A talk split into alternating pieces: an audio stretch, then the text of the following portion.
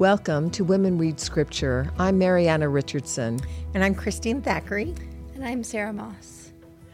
Well, we're coming to the end of Revelation. And Sarah, we just love having you here with us.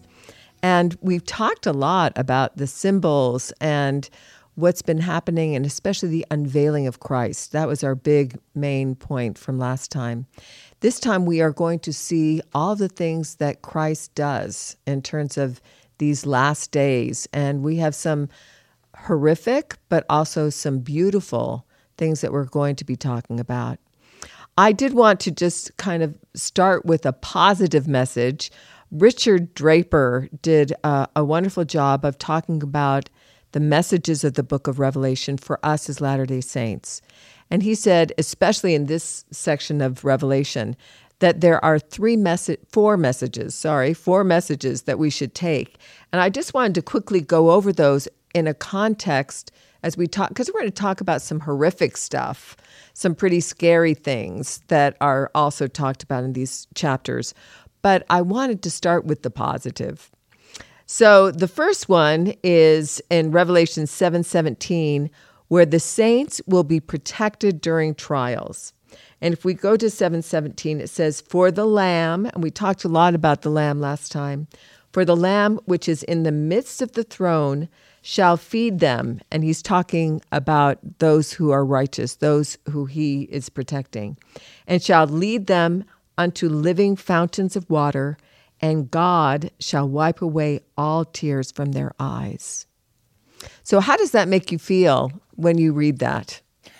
There will be tears. there will be tears. There's, yeah, there's enough. There's tears. Yeah, that will have to all be. the tears from our eyes. You're like, how many tears are there going to be? Yeah, I love that that he shall feed them to living waters. That we talked about Isn't how living beautiful? waters are a symbol of our covenants, and so many of our covenants have to do with those living waters. You know, the washing and anointing in our baptismal covenants, and so to me that is so beautiful that that's part of that that will be you know kind of renewed and cleansed and fed. So I I really do love that, but I agree that it's going to be scary, but It's- we'll still have the Lord on our side. And we'll There be- will be tears. But it says, They shall hunger no more, neither thirst any more, neither shall the sun light on them, nor any heat. But when you read that, you kind of go, So does that mean I will be hungry and thirsty? Yes. and yes, there might be a little bit of that as we talk about some of the things that are going to happen. The next one is that temples are and will be sanctuaries against evil as we look to these latter days. And this we have this beautiful in section in the chapter 11 we have a vision of the temple. And it says, And there was given me a rod, like a, a reed, like unto a rod. And the angel stood, saying, Rise and measure the temple of God and the altar and them that worship therein. Now, this kind of impressed me was I thought, okay, how will we be measured? So he's measuring the temple, but he's also measuring us that worship therein. So, how do you think the Lord's going to measure us and our temple service? I think it's just our our view to it. I think because of the changes that have happened in the temple, there's been a lot of well, before the change of the temple, there was a lot of kind of mystery surrounding it, and it was like, oh, it's a club if you understand it. And really, the recent changes have just stripped all of that away, and that's where it says it it'll be a place where um, what did sorry, what it, it said something about um, oh, what does he say about the temple uh, being a place of refuge from? from the storm. Well, no. worship in the world. Li- What does it say about the temple? And there was given me a reed like unto a rod, and the Oh, angel no, stood, your- Rise, rise and measure. That your um, uh, ridges or not ridges, Frederick, the the um, the four things that you read. oh, that temples are sanctuaries against evil. that sanctuaries against evil. Um, I really think uh, a lot of evil has been a confusing and twisting of the word, and that the temples really now have stripped away that ability to twist it, twist it evilly. And I think that uh, one of the things that's going to measure us up is our sincerity in doing it, in doing the work. Are we are we doing the work so other people can see us going to the temple? Or are we doing the work because we have that connection with our ancestors and we desire for further knowledge and all of these things? I agree. I think the Lord's going to look at our heart. That's how we get measured by the Lord. it's by our heart. And number the third message is saints can find peace despite the chaos around us. And uh, having 12 children, I am an expert on chaos. I know what chaos is like, and it still continues. But I, I love this in chapter 13. We have this idea, and yes, we're going to see a lot of chaos in our discussions today because we have beasts and we have dragons and we have, you know, those beasts that are looking like lambs and beasts that have multiple horns and 10 this and seven that. But he says, And I stood upon the sand of the sea and saw a beast rise up out of the sea, having seven heads and ten horns, and upon his horns ten crowns, and upon his heads the name of blasphemy. And I did want to just show that the that seven and ten don't go together. I mean, so we can see right there that he's seeing that he he's trying to make people think that he's perfection. There's a religion behind it, that it's a worshiping, lifting thing. I loved what Talmage said that naturally people will worship, that if we don't worship God, we'll find something, Find else, something to, else to worship. worship. And so the fact that he has that piece of worship in him is a little scary in our world. So we have this scary world. And yet we can know, and he says, and the beast which I saw was like a leopard, and he goes on, and we have the dragon. And then they worship the dragon, which gave power to the beast. They worship the beast, going with what, just right, what you said. But along with that, we also have the blessing. And then he talks about how the lamb will stand upon Mount Zion that we can look to Mount Zion, even though the beast is coming, all these crazy chaos things are happening, that we can still look to the mount, which is also a symbol of the temple.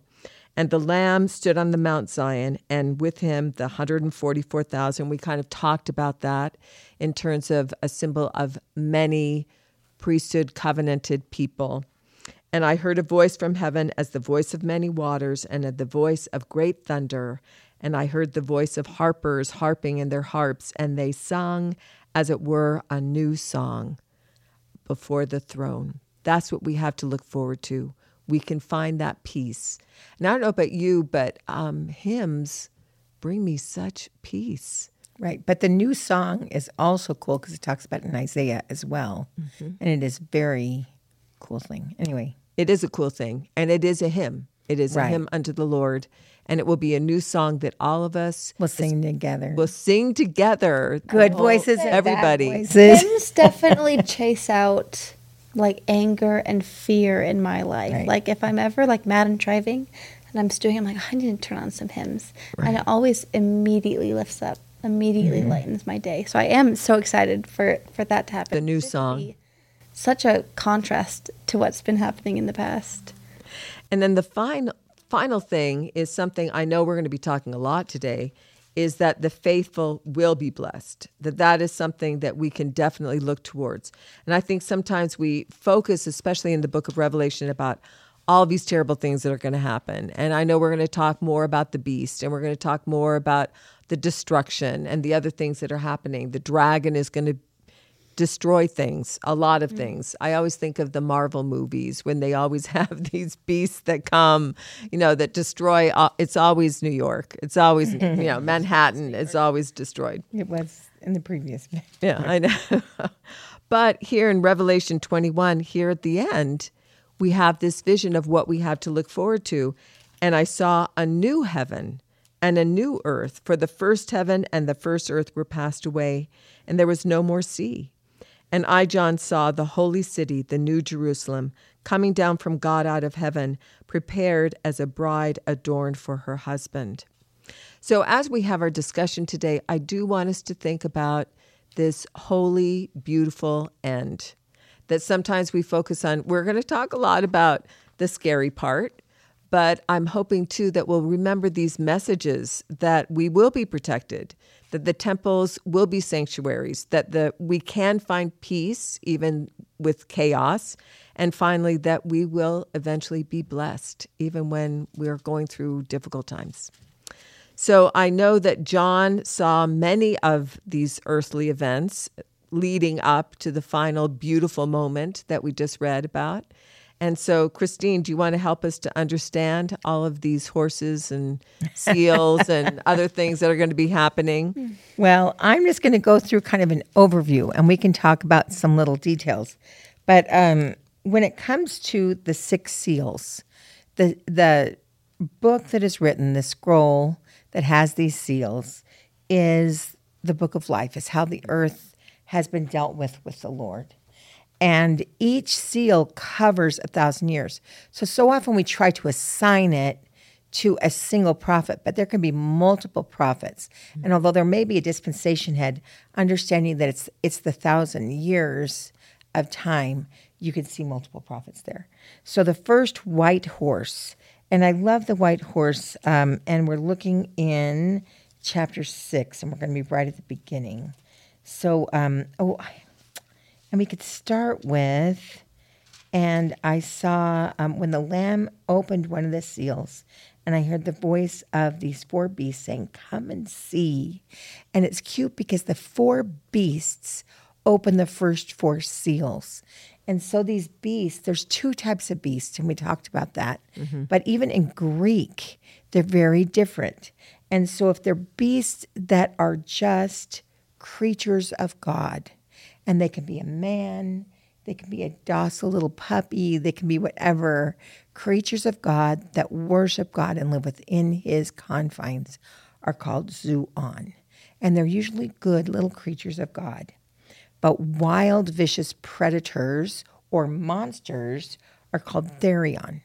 And so if we were to read the actual Greek it was written in, we'd see the difference between these 2 mm-hmm. But you can see them clearly. So in the first um, four beasts are with the Lord as he opens the first seals.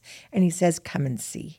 And this could be because this is the law of sacrifice during this time. So there is this connection of beast to righteousness, mm-hmm. but it mm-hmm. stops. And these cover each of the thousand years. So the first one, and I'm just going to go through them really quick, is the white horse, which has the bow and the crown and is the conqueror of man and that is from Adam to Enoch. And we know with Enoch that there was this conqueror, that he was able to pull the righteous away to protect them, and that they were translated in the city of Enoch, and that was the great white horse. The second is the red horse, which had been from the time of Enoch to the time of Noah. And because in the scriptures, we don't have a lot of writing at this time, it's hard to realize that that really was a thousand years and you don't think about it. They seem like they were brothers, like right next to each other, mm-hmm. but it mm-hmm. really was another thousand years. And so the red horse, where peace is taken from the earth, it shocks me over and over again that the reason why that people were so not righteous, and I believe this is in the book of Moses where it says the earth was filled with violence. And I always thought in my mind it was filled with wickedness because there's been other really wicked times, mm-hmm. but it was the violence, it was the lack of peace so that no one could be safe. And that's why the souls were saved. And I loved what you said before how it was some of those were wicked, but the culture had become so evil that even those that were righteous couldn't find the truth. Well, and so there and had it's probably because violence um, causes fear, and fear chases away faith. And oh. so if there's oh. so much violence that they're all just afraid, then yep. th- there's no peace. There's no. That's absolutely true.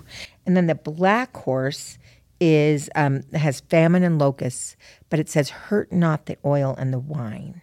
And this is Abraham to Moses, and that was a time of famine. Remember with Joseph, right? And it was cute because hurt not the oil and the wine.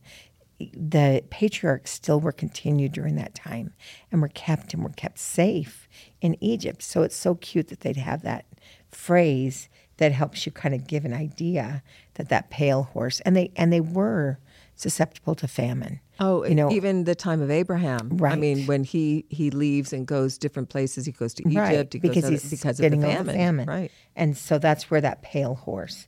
Um, am I right? No, that was the black horse. Sorry, that was the black horse. Is the famine. The pale horse is from the time of Joshua, where they establish um, the church, to the time of Daniel, where they're taken um, with the Babylonians, and up until the time of Christ. And the reason why it's a pale horse is because of the many uh, empires and how it says that a fourth of the earth was killed. And with each new conqueror, it was just destruction. Can imagine. Right. And so even with the Greeks that's during that dead part of the Bible, such destruction. Babylonian empires, you know, they were The taken Assyrians off. were the terrible, Assyrians right. just wiped people out without people. even blinking. So um so each one of those was during that pale horse. And then we have the end of the beasts and the end of the horses. And so it's just during that pre Old Testament time that we have the horses. And then we shift. And instead of having the horse appear when the seal is opened by Christ, sorry, we see the altar of souls of those who have been waiting and the great preaching to the dead and how they have their um it says that they are clothed in white and they are through Christ's atonement he's told wait just a little while longer. It's not going to be much longer. And so we have that great seal which of course is Jesus Christ. And then with the opening of the sixth seal which is post Jesus Christ going into um, the time post Christ with the restoration of the gospel and through to hear. And so this is the time that's confusing. And it is interesting because when they open up the um, sixth seal, a lot of people get um, frustrated. And actually, it's cute that it's in. Uh, well, actually, am I in seven? Where he opens up the sixth seal. No, it's Here it is. Okay, it's on 6 Six is the sixth seal, 612. They open up the sixth seal, and lo, there was a great earthquake. And the sun became black as sackcloth, and the moon became as blood, and the stars fell from the earth. And the heaven departed as a scroll, which is rolled together, and every mountain and island were moved out of their place. So a lot of people are confused and they say, wait, there hasn't been this major earthquake. Mm-hmm. The sixth seal hasn't happened. The sun hasn't been darkened. The moon hasn't been turned to blood. But my point is do you think that Noah rode a red horse up the ark? That they those were figurative. And if you look figuratively at each one of these, that there was this great change up. With the Industrial Revolution, it changed the way people lived since the beginning of time Yeah. to now. And so there has been this huge shakeup of the whole planet and the way we live. The sun, if it's Christ becoming darkened, the nature of Christ has been darkened. Average people don't know the Christ. Um, the moon, which has often been referred to as a symbol of the church, becoming as blood, the great persecution of the early saints did happen in this dispensation the stars falling. And as we come to the Lord, we start as stars. We talked about the sparks and the apostasy, the early apostasy in the church and the apostasy now, where you see people that have been raised in the Falling church away. and they just fall. And so the stars are falling from the sky. And then the heavens departing as a scroll not only the restoration with the angels that came and returned the gospel, and so the heaven has opened as a scroll, mm-hmm. but the own miracles that can happen in our lives. The daily revelation we've talked about, that hidden manna that comes to us directly from the Lord, is real and is there and has been restored in a way. And I think even General Conference is part of that. The heavens are open in that scroll, and we get that revelation directly in ways that has never been written well, said the, before. the mountains and islands you could say were moving away.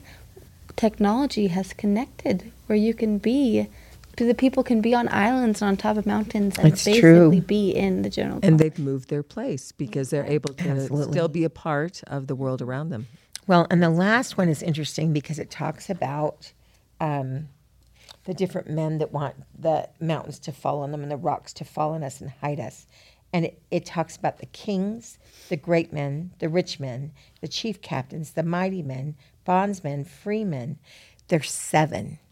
And we talked about seven is complete. So it's everyone who isn't part of the kingdom of God will eventually, by the end of this time, be in misery and want, you know, the rocks to fall on them, want to be hidden mm-hmm. from God and from what's coming. And then we go in and it stops at the at the sixth seal, and we have this kind of break of these things that are going to happen right before the seventh seal. And it is interesting how many things happen at the very end of the sixth seal. So these things happen in great succession. And um, one of them is the 144,000, which is 12 by 12. And he goes specifically and talks about how there were 12 from each tribe. And so we know 12 is a complete quorum. And so the quorum was complete for all the 12. And then there were a thousand, which means many, however many. A lot. So with that, it's really just saying that they're going to go and seal these 144. So out of every tribe, everyone that's righteous will have the opportunity for this sealing to protect them. And um, oh, sorry, there's an angel from the east, and I did want to talk. uh, Sorry, I missed this part. So there are four angels who have power to hurt the earth, mm-hmm. and they're the ones that are waiting to really destroy the earth, to cover it with fire. So when Christ comes, everything's going to be clean. And this angel comes from the east and says, "Wait, wait, wait! I need to seal these people, and you can't do it until I've finished." And everybody that should has found their place in the covenant, and so he's going to go and find everybody. And Joseph Smith taught that the sealing of the faithful in their foreheads by this angel from the east, the 144,000, um, signifies the sealing and blessing upon their heads, meaning the everlasting covenant, which is the gospel, and making their calling election sure. And so we talked before how we can personally have that sureness, but actually this sounds like it's the true covenant.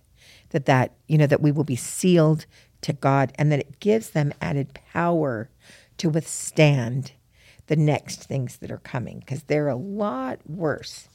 And so, this great missionary work and effort, both on this side of the veil and the other side of the veil, is part of this right now. What we're doing is doing this final gathering.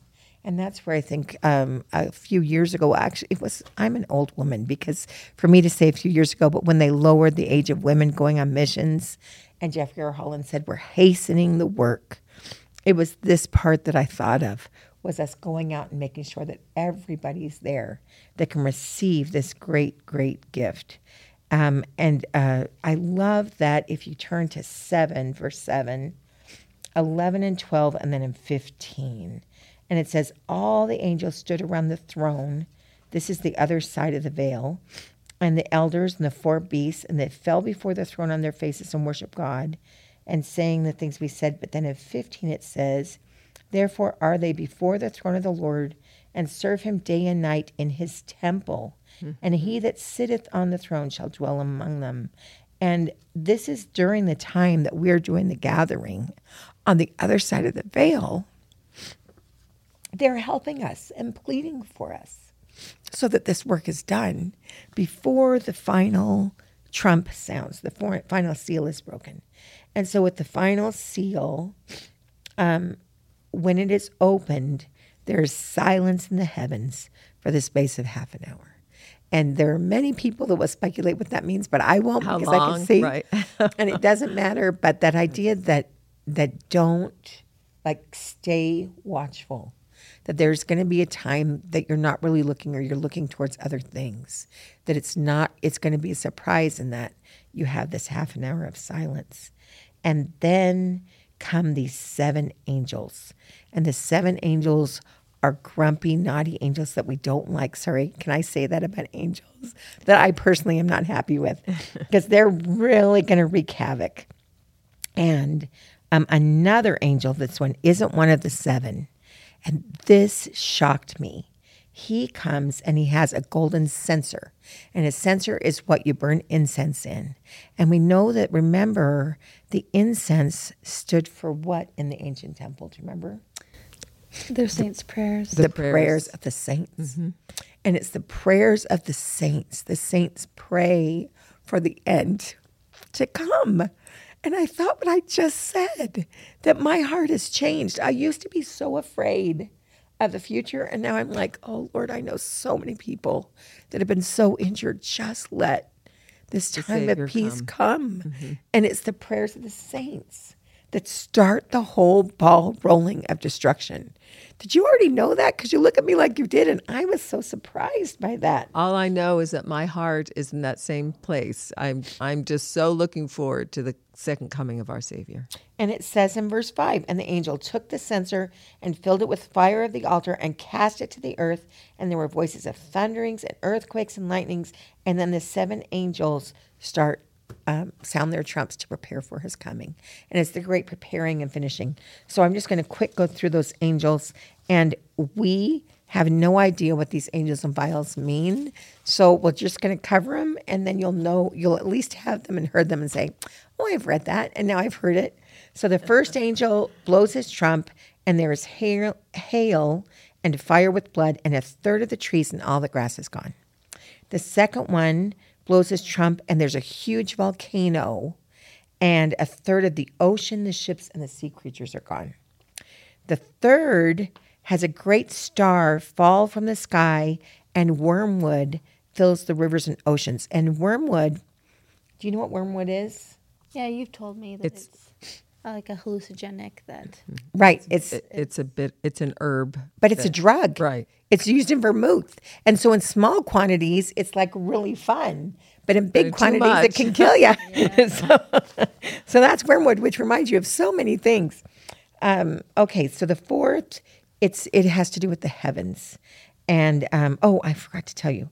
So after the third one, there comes an angel and he says, Oh, no, I lied. After the fourth one. So the after wormwood, there's a third of the sun, a third of the moon, and a third of the stars. And because we've already seen that symbol of the sun, moon, and the stars, it may involve the church. Because that is a symbol that usually has to do with things that are church based. And so the church may be involved. And then comes an angel and says, Whoa, whoa, whoa. And the next three angels carry woe.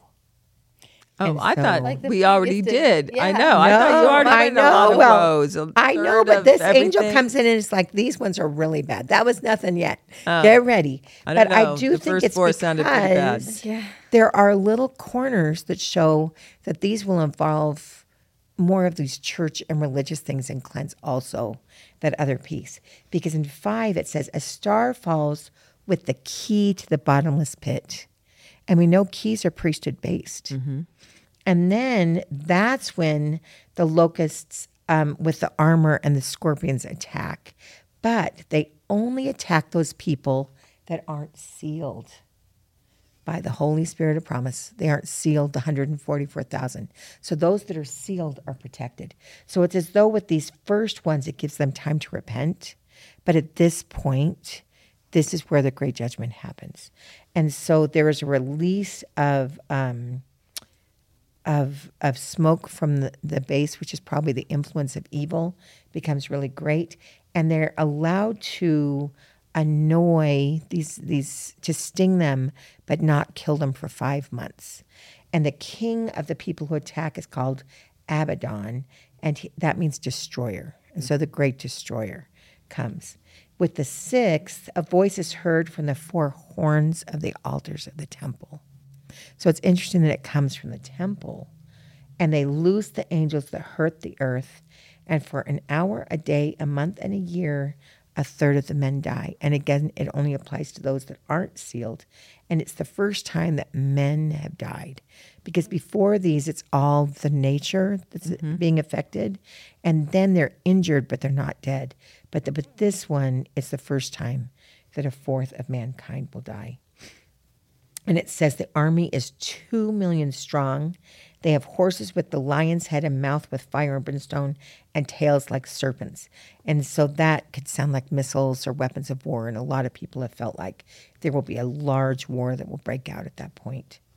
Those that are not killed do not repent from worshiping their idols and worshiping the beast, which is surprising that just like the end of the Book of Mormon, when that great destruction came, they were so filled with anger, there wasn't a change in their hearts. And so it's interesting that before the woes, you get the feeling there might be, but after the woes, that will not happen. And then, still in the sixth, um, it says that chapter 10 um, is interesting because here we have, we're still, after all these things in that. Uh, in that sixth uh, angel, and the sixth trump sounds, and the angel comes with a rainbow on his head. And it says that he's given a book to eat, and he says, Eat. And um, it feels like honey in his mouth, and it's bitter in his belly. And then John is told to go prophesy what he's eaten to the people. And so this is so fascinating to me. And I do want you to say, what do you think about when John sees all this and then he has this pause at the sixth, right before the coming of Christ, with these trumpets that are sounding? What do you think about this book that he eats? It's this book. it's this revelation.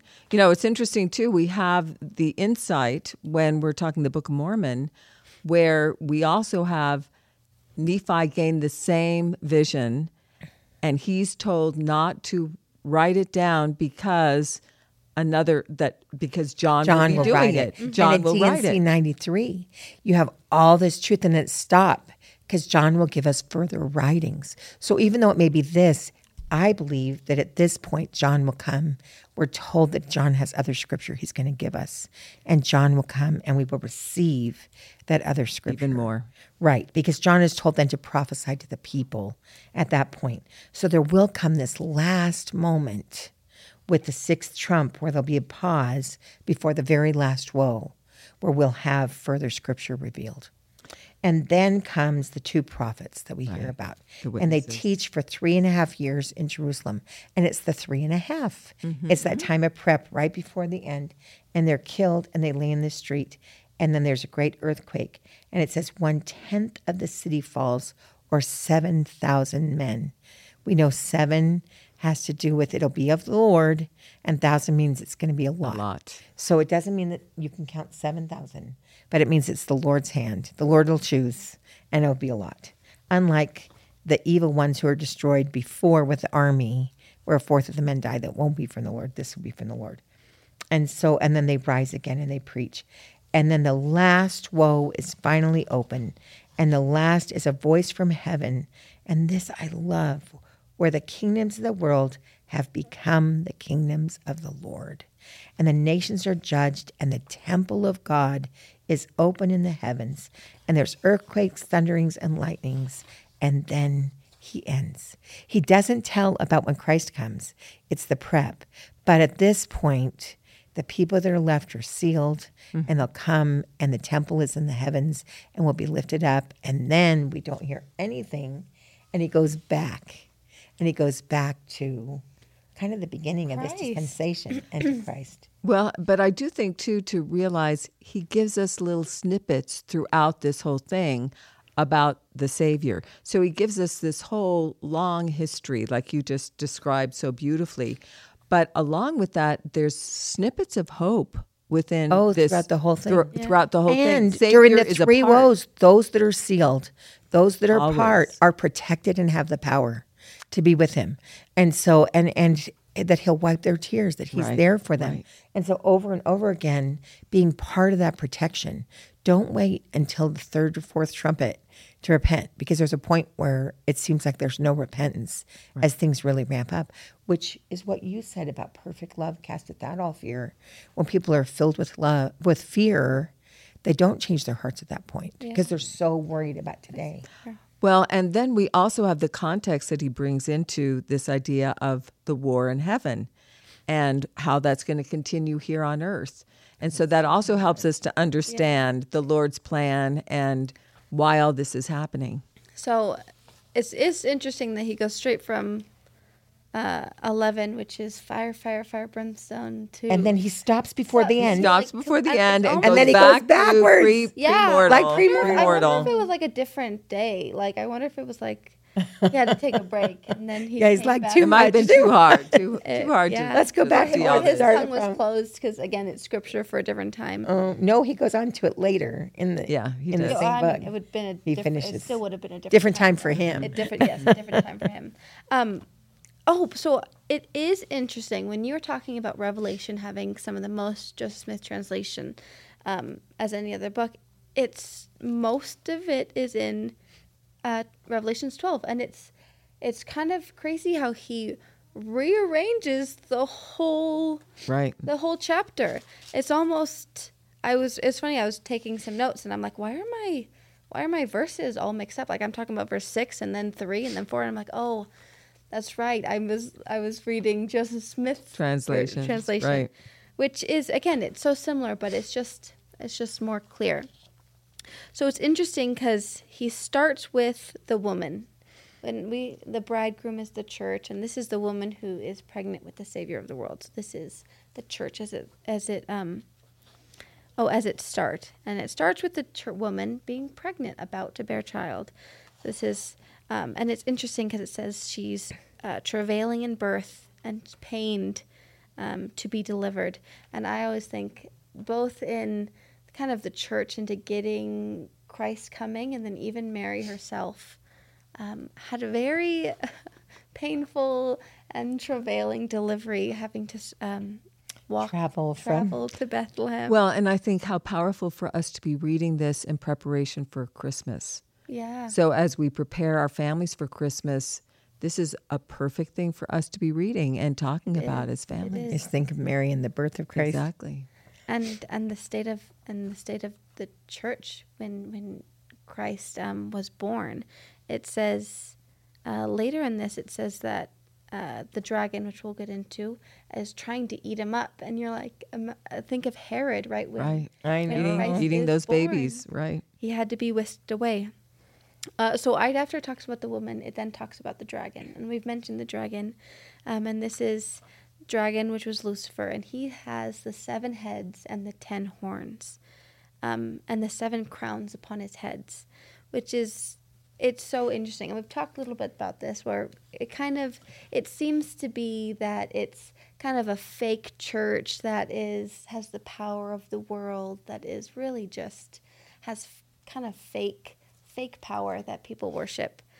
Um, and then she's ready to devour her child after Christ is born.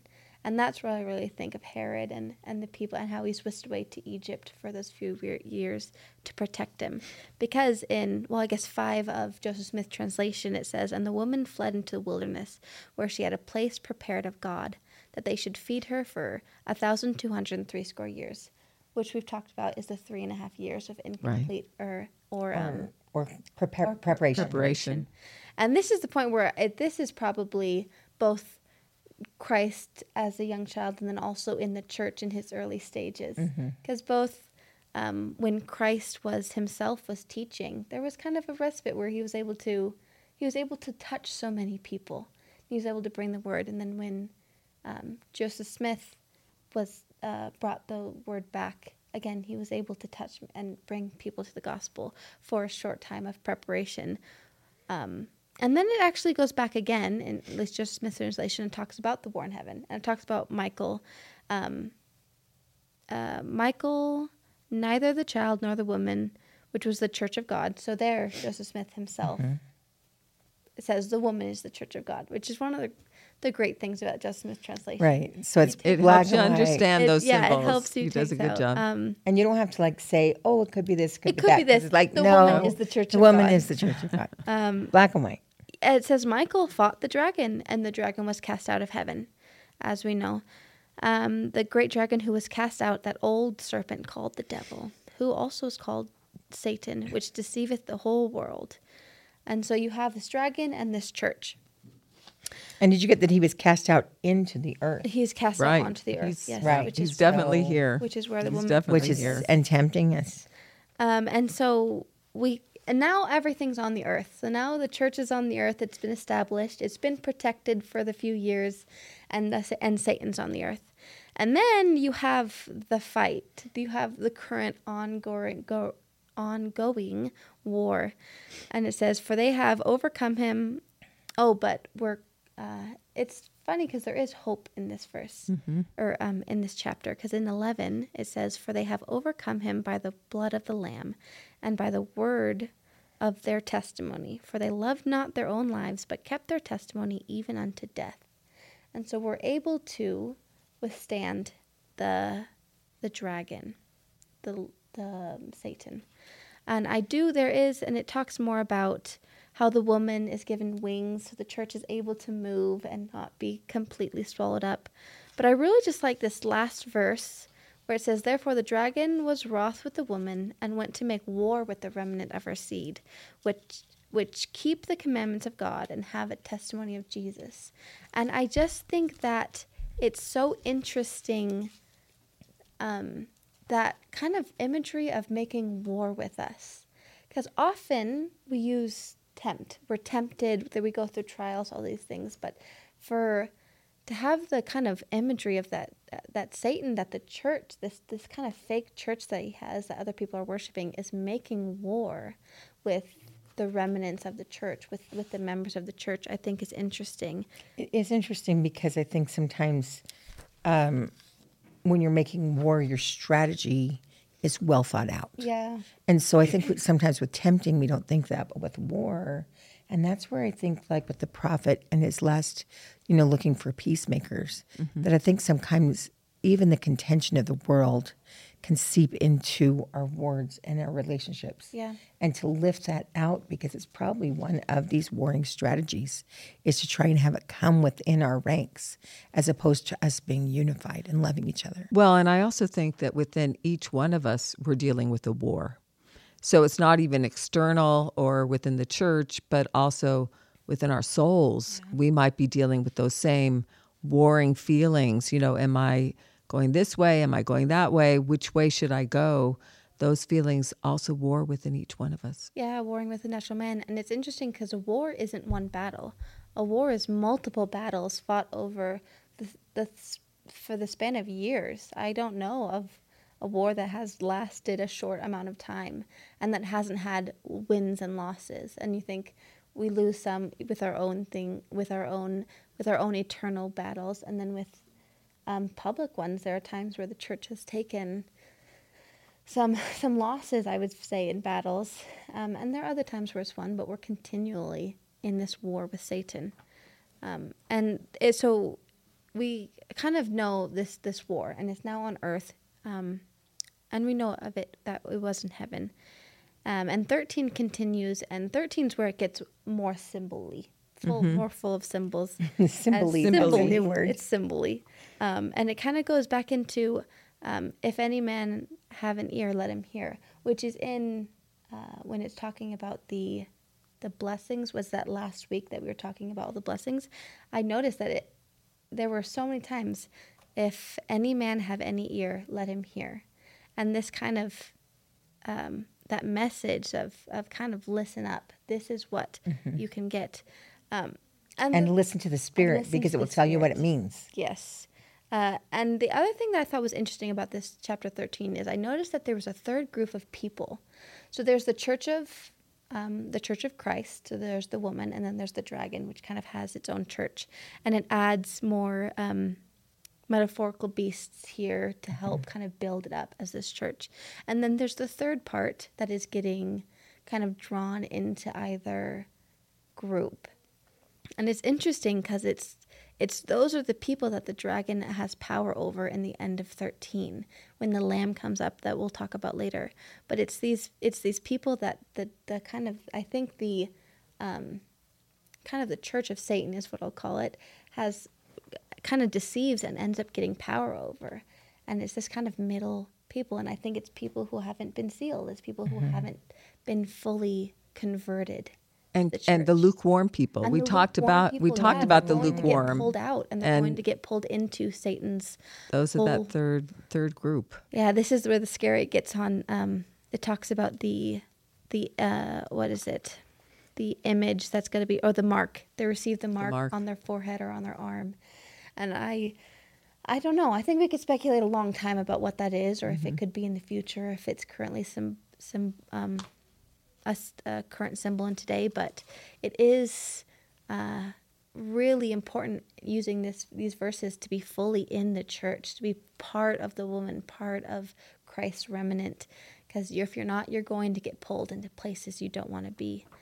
Um, and it's just still, it's just constantly a war. Well, and that goes right along with what we're going to read in Revelations 14.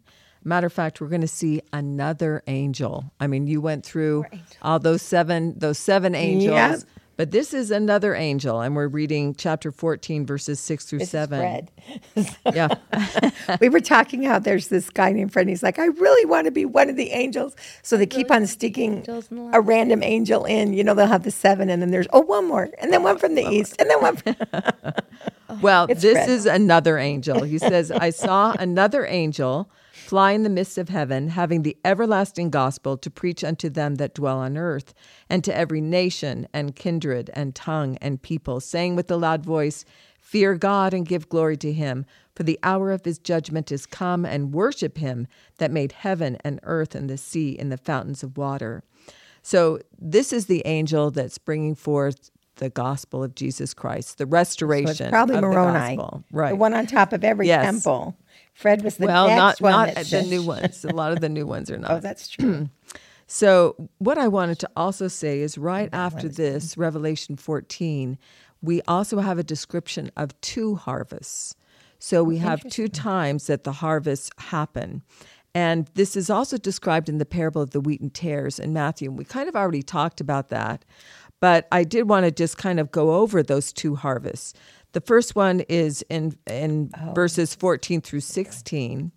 The first harvest gathers out the righteous from the wicked. And this gathering usually began with the gospel being restored in the latter days, but it will continue throughout the millennium. You know, so it's going to continue. But the second gathering represents God's judgment upon the wicked and the destruction that will come upon them. So this this final gathering is really the last judgment. This first gathering is what's happening on the earth now and through the millennium, trying to gather those. And I also think about temple work as well.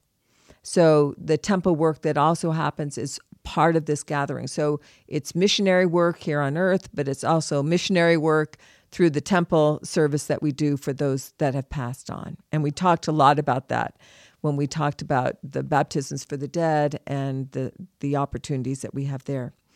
Elder Rasband gave a wonderful talk about these same verses.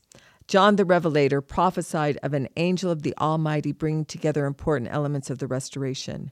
We live in that time prophesied.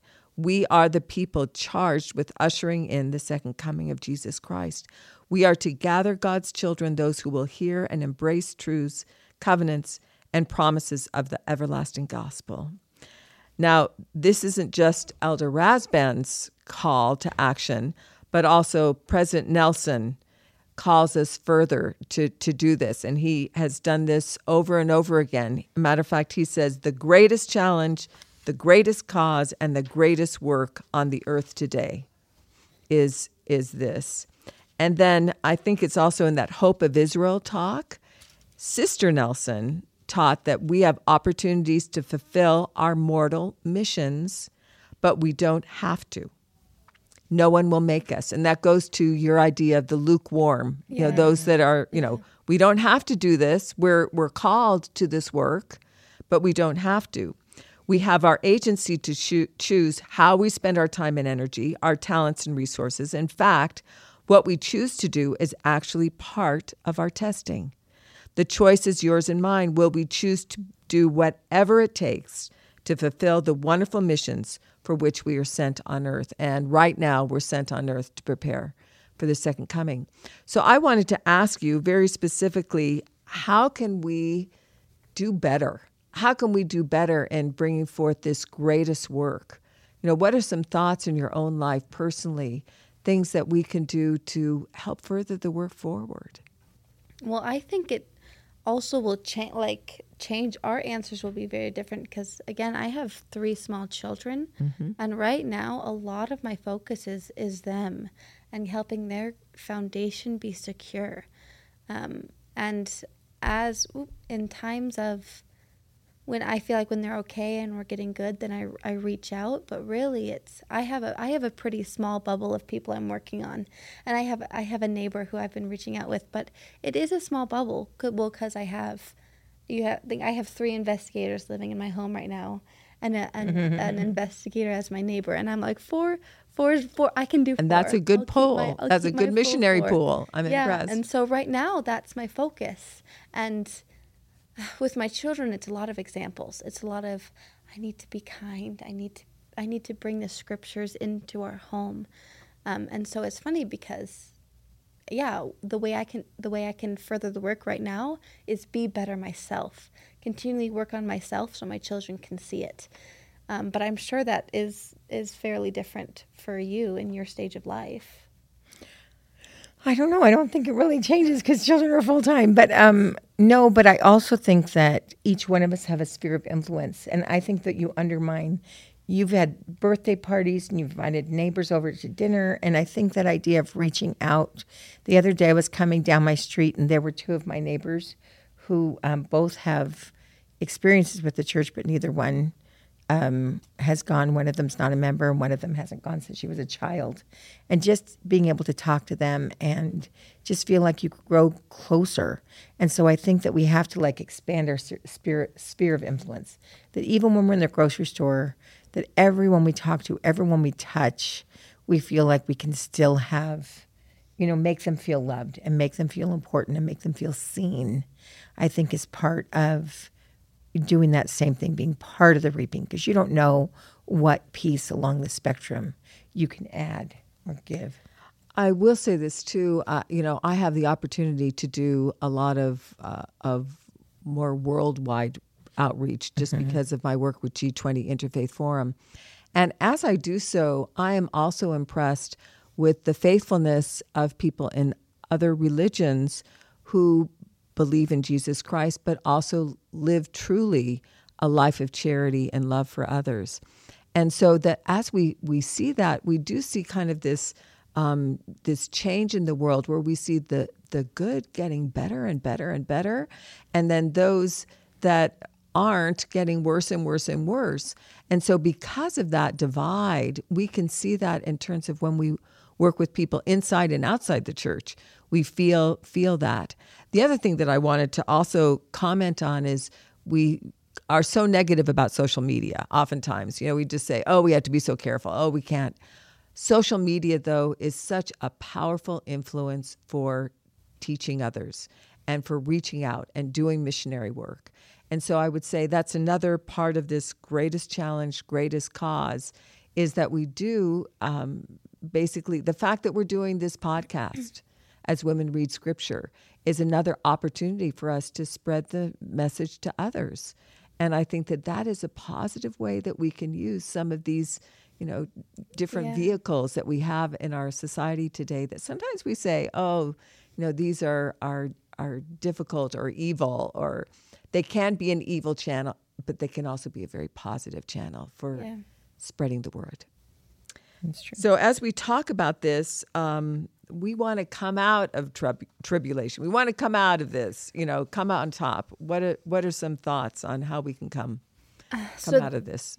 Uh, going back to when we uh, hear about the lamb uh, feeding us and, and wiping away and God wiping away our tears, it, it it does seem like there's great tribulation in this time, but it is interesting that it's um, after that great tribulation that we get all of these benefits. So I have a quote that I um, s- sadly missed the the author, but this is a quote that says, "Brothers and sisters, suffering and righteousness, or brothers and sisters, suffering and righteousness helps qualify you for, rather than distinguishes you from God's elect, um, and make it, it makes their promises your promises." And then it goes on to talk about what John um, says that we shall hunger no more, thirst no more, um, neither shall any sunlight on you nor heat.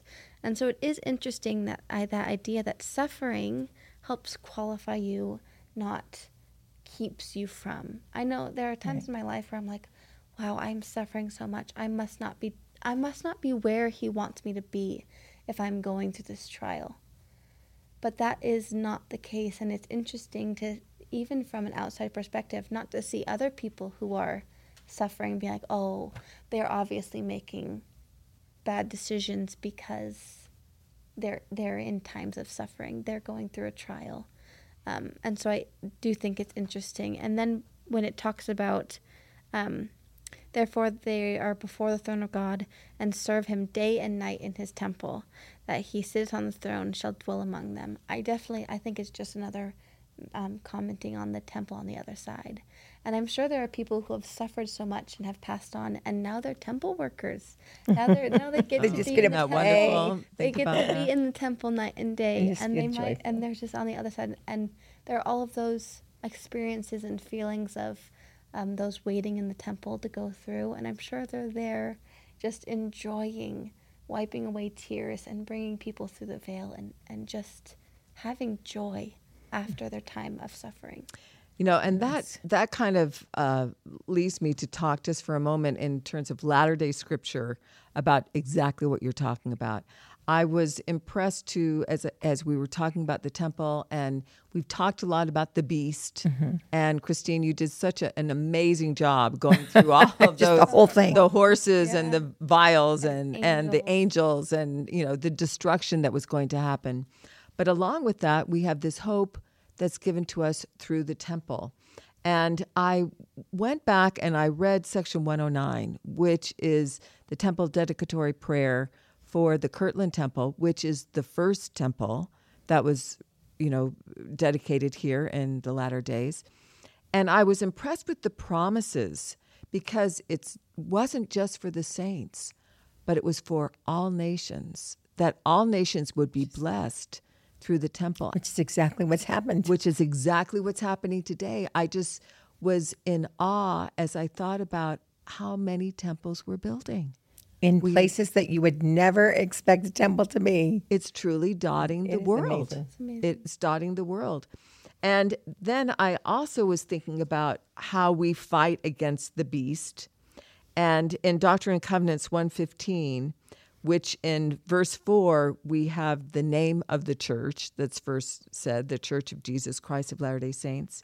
But right after that name, and we talked a lot about the Lamb, especially last time, but right after he names his church, he then says to us as members of the church, Verily I say unto you, arise and shine forth, that thy light may be a standard for the nations, and that the gathering together upon the land of Zion and upon her stakes may be for a defense. So we're defending ourselves, you know, against, you know, the dragon. It's part of the war. Part of the Her war. stakes may be for a defense, for a refuge from the storm, and from wrath when it shall be poured out without mixture upon the whole earth. Those trumpets That goes right coming. into that's right. That goes right into what you were discussing in terms of mm. all of those things are going to be happening. But the beauty of the end is if we go to the end and the destruction of the beast, and that's found in Revelations 17, and I'm just going to read 14 and 16. These shall make war with the lamb. So this is the the negative. You know the the mm-hmm. we're talking. We had the lamb that was also talking like a, the dragon. We had a couple of new beasts, one from the sea, one from the land. And so all of these people will come against the lamb, and the lamb mm-hmm. shall overcome them. For he is the Lord of lords and the King of kings, and they that are with him are called and chosen and faithful. And then going to 16, and the ten horns which thou sawest upon the beast. So, you know, the, the negative beast, we talked about those 10, you know, Yeah. the 10 horns. These shall hate the whore and shall make her desolate and naked and shall eat her flesh and burn her with fire. Now, for me, I found that fascinating in that what's going to happen is people are going to turn on each other. Mm-hmm. Right. There's going to be an implode on wickedness. Yes, and and like- so they're gonna here they've sealed themselves with the dragon, Yeah. and now when the Lord of Lords comes, they're going to fight amongst themselves, and those that are with the Lamb will be safe, but those who are not will. And that's why that have unity is so important on the other side. Yeah. Because there's that you know, that contention just turns in on itself. It doesn't ever. We were saying how sometimes people that cancel people in cancel culture then are canceled the next week when you look at, you know, and it's it's just funny because you'd think they'd be safe, but there's just this constant well, and the prophet other. Joseph Smith taught very specifically about this. He said, When God made use of the figure of a beast in visions of the prophets, he did it to represent those kingdoms which had degenerated and become corrupt, savage, and beast like in their dispositions, Wow. even the degenerate kingdoms of this wicked world. And so I was thinking about, you know, just what we read every day in the news. And it's so described just exactly like Joseph Smith. Mm-hmm. And yet, what we have to look forward to is that the Lamb shall overcome. We don't have to worry about that. Well, as we come to the end of you know our discussion today, I wanted to say, how has Revelation kind of helped your testimony? I mean, do you feel more fearful or do you feel more hopeful? What are your thoughts? Well, I love that if you're sealed, that you're safe. So that made me feel a lot more hopeful that there'll be wicked, terrible things that will happen, but those that are sealed to the Lord, those that are part of His kingdom, and have really made that their focus, will have their tears wiped away. So it'll still be difficult emotionally, but also they'll be physically safe many times. I just really, when we, at the very beginning of Revelations, talk about the unveiling of Christ, I think really this conversation and these last two weeks that we've been able to really pull the Christ in Revelations that I don't feel like is talked enough about and see it really, there's some beauty. Like we talk about Christ's beauty in Revelation so much. And I love, I love his, um, the symbol of the Lamb. And it's so much in this. And I love, I even love that at the end after he comes, we're not the ones who need to um, like end the other side, end the side of the dragon. That they're able to do it themselves. When you build yourself up in a in a, a contentious, violent manner, you end it in a contentious, violent manner. And if we build ourselves up in love and walking in light and, and with Christ, we'll be okay. And so I did love that Revelations. Well, and the last thought that I had too was as we look to Christ, as we look to Him, we also need to do His work.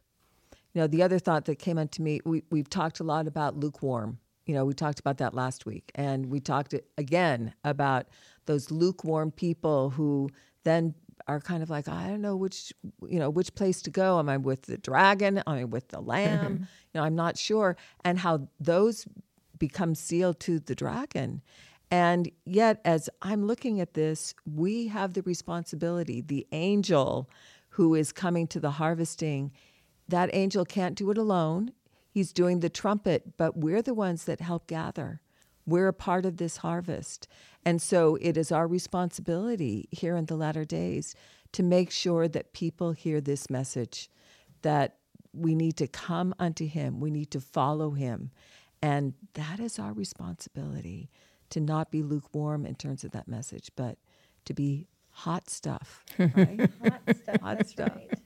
Well, thank you so much for this wonderful discussion about our Savior Jesus Christ. Thank you. Thank you.